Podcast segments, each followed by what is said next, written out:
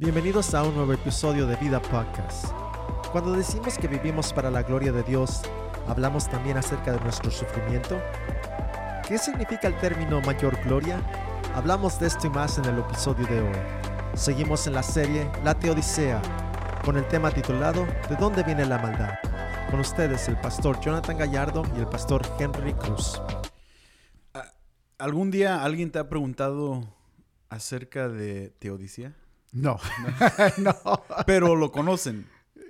Yeah, yo creo que en teoría sí, algunos conocerían. yeah, sí. Sabrían decir, ah, por, ah, Dios no pudo hacer algo en, en esta ocasión mala, o Sí. Dios es malo porque no me salvó de una situación. Eso Sí. al- es una Sí, en teoría creo que sí, Yeah. pero ya nadie nunca me ha preguntado así. ¿Qué es? Ajá. Oye, escuché Teodicea una. No, no. ah, eh, por eso es, es bueno empezar a, a realmente analizar esto y que Ujú. la, la iglesia pueda entender y captar algo un poquito más ah, profundo de esto para, para no mantenerlo en, en la área superficial, Sí. pero a la misma vez armar a la iglesia para responder a estas preguntas y luego especialmente en sus propias vidas. Yeah. Ah, que la semana pasada estábamos hablando un poco más, un poco de esto y, y esto y hoy quiero realmente enfocarme mucho más en este concepto de mayor gloria, de una teodicea de mayor gloria. Yeah. Y terminé con una frase que, que hemos escuchado en latín por mucho tiempo que se llama Felix culpa o Félix culpa. No es la culpa de Félix, pero sino la Ajá. Félix culpa es mi- eh, una, una caída fortuna. Uh, fortunate, fortunate fall. Is that how you would translate that? Una caída desafortunada. Una caída afortunada. Una Af- caída afortunada. Una caída afortunada. So, like, eh, el concepto es de, de Adán caer.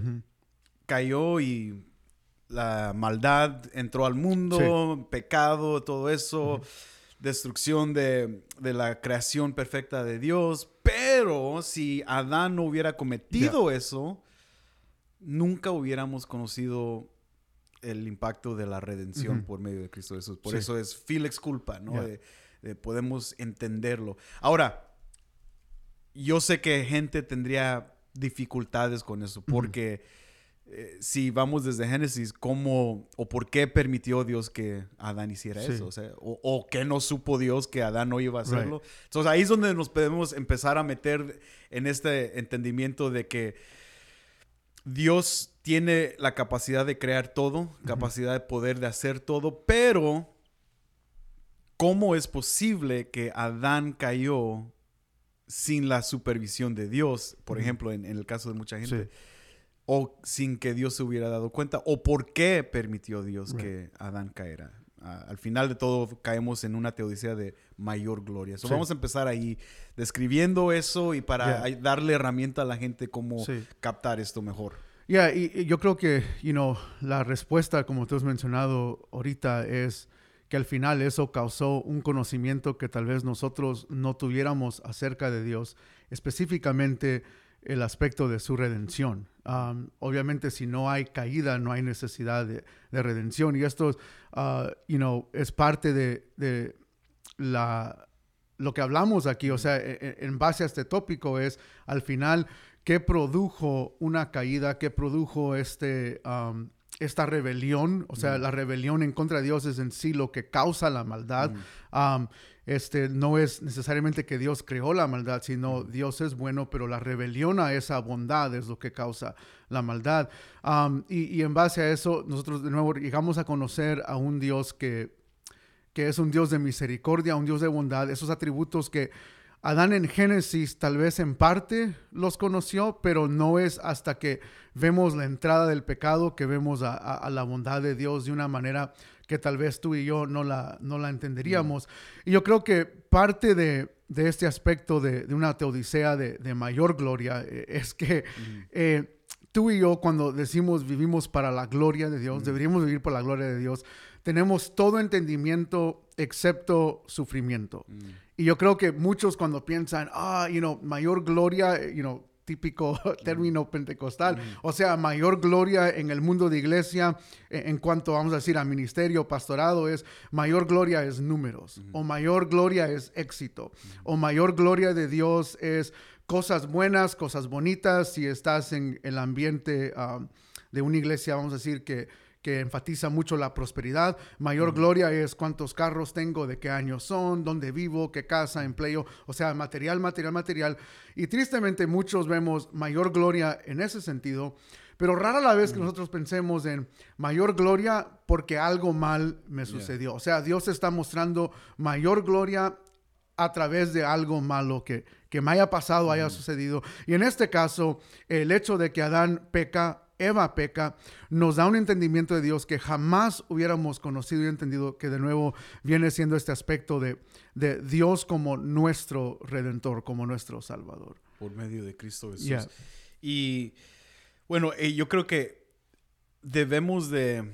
Yo sé que esto sería un es un poco complicado para muchas personas, pero ah, por ejemplo, este concepto de decretos de Dios. Ok. Am, Ya. decretó la maldad, no la decretó, o fue después de que creó Adán que decre- cositas así, Sí. ah, porque al final de cuentas, sí, hay, hay, hay un término filosófico, qué bueno que aquí está nuestro ayudante, eh, término filosófico que es necessary causes. Ya. Causas necesarias. Causas necesarias. es necesario entonces para que la maldad exista? Yo creo que esa es una pregunta media confusa para algunos. ¿Cómo, cómo respondería el, el cristiano ah, que no ha tenido el tiempo para, o que no ha dedicado su tiempo para realmente entender esto? Ah, e- Es necesario en los decretos de Dios que la maldad exista. Eso es un área donde, donde debemos de mm, you know, hablar un poco, porque yo sé que es un poco complicado de, de todo eh, empezar en esas áreas, pero imagínate un mundo donde no existe maldad.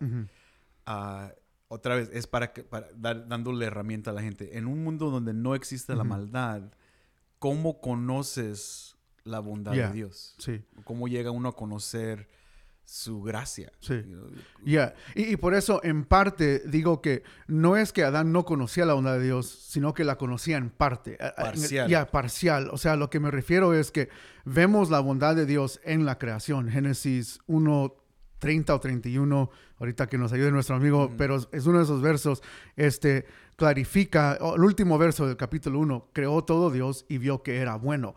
Y de nuevo, la, la idea aquí es que Dios crea algo bueno porque es parte de su naturaleza. So, eh, eh, la bondad de Dios, Adán la conoce parcialmente, pero lo que no conocía Adán, si- en este caso, si no fuera por causa de- del pecado, es cómo Dios responde a una criatura que desobedece, que, que se revela en contra de, de él.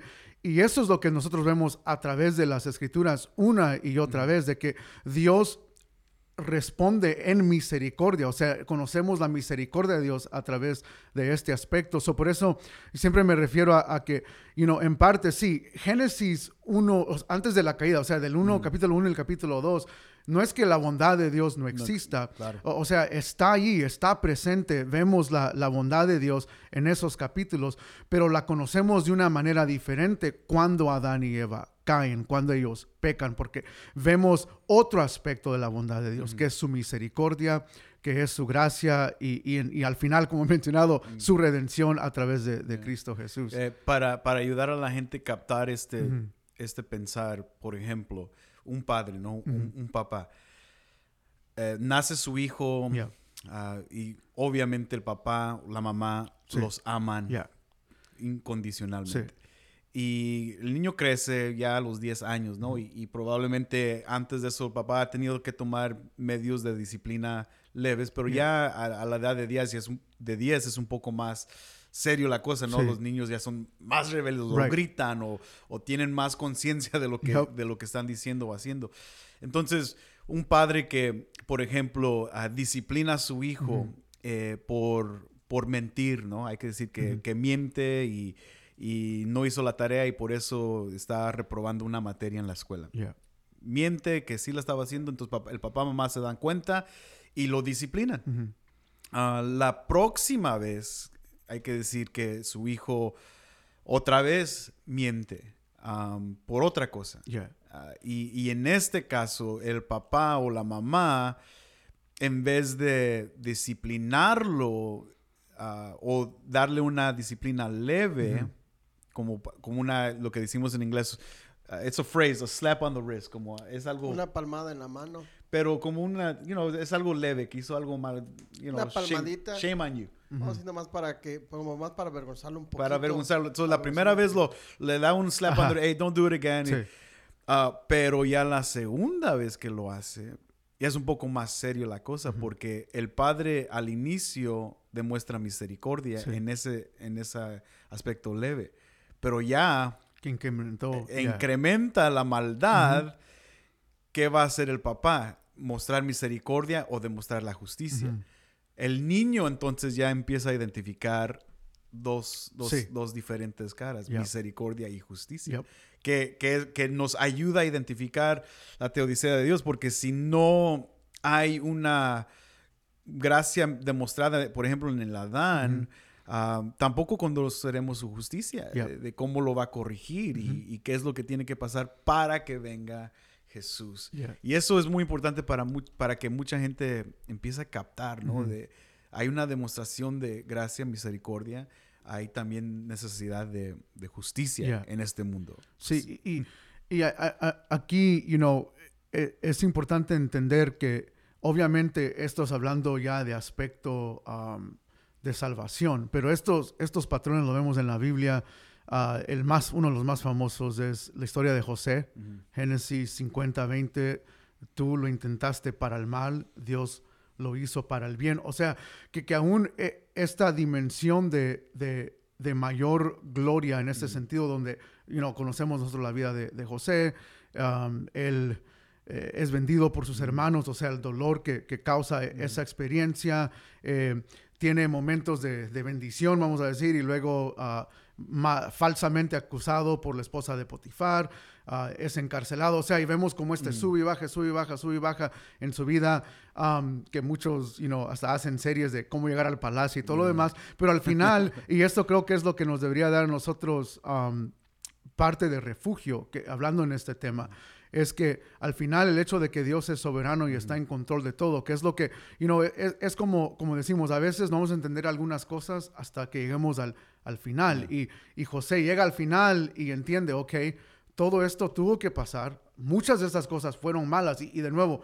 no solo malas en el aspecto emocional, pero injustas, o sea, que tus hermanos te vendan injustamente, o sea, eso es una falta de, de justicia ahí, de que seas falsamente acusado, ah, es una falsa de justicia ahí, pero al final, you know, todo esto tuvo que suceder. Y eso es lo que José, no cuando está pasando por esos momentos lo entiende, sino que es hasta el final que llega a reconocer, pero Dios, lo, lo que para mí, lo que quisieron hacerme para mí para mal, aún podemos decir lo que el enemigo quiso hacer para mal en ese aspecto, Dios lo ha usado para, para bien. Y, y aún en ese aspecto de, de- de su vida, Dios, eh, José puede llegar a entender, todo esto lo que me pasó, había un, you know, un, un- una, eh, ya algo mayor que Dios estaba obrando en, este, en este aspecto. Ya, porque ¿quién más iba a amar a su gente, verdad? A la Ya. gente de Israel.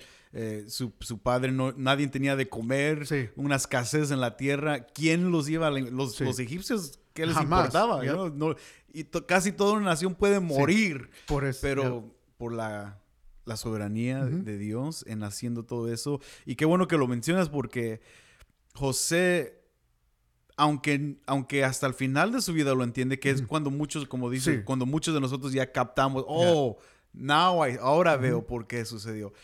Pero es importante también notar la fidelidad que José tiene y la confianza en Dios. Ya. Porque, porque aunque no lo entiende en la cárcel, aunque no lo entiende por ser falsamente acusado, Sí.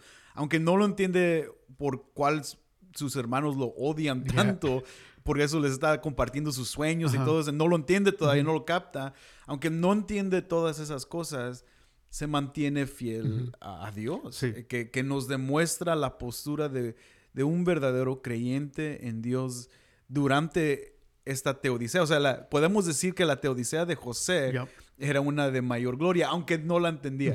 E- Eso es lo, lo- lo impo- importante de eso para que la gente cristiana, ah, creyentes puedan entender.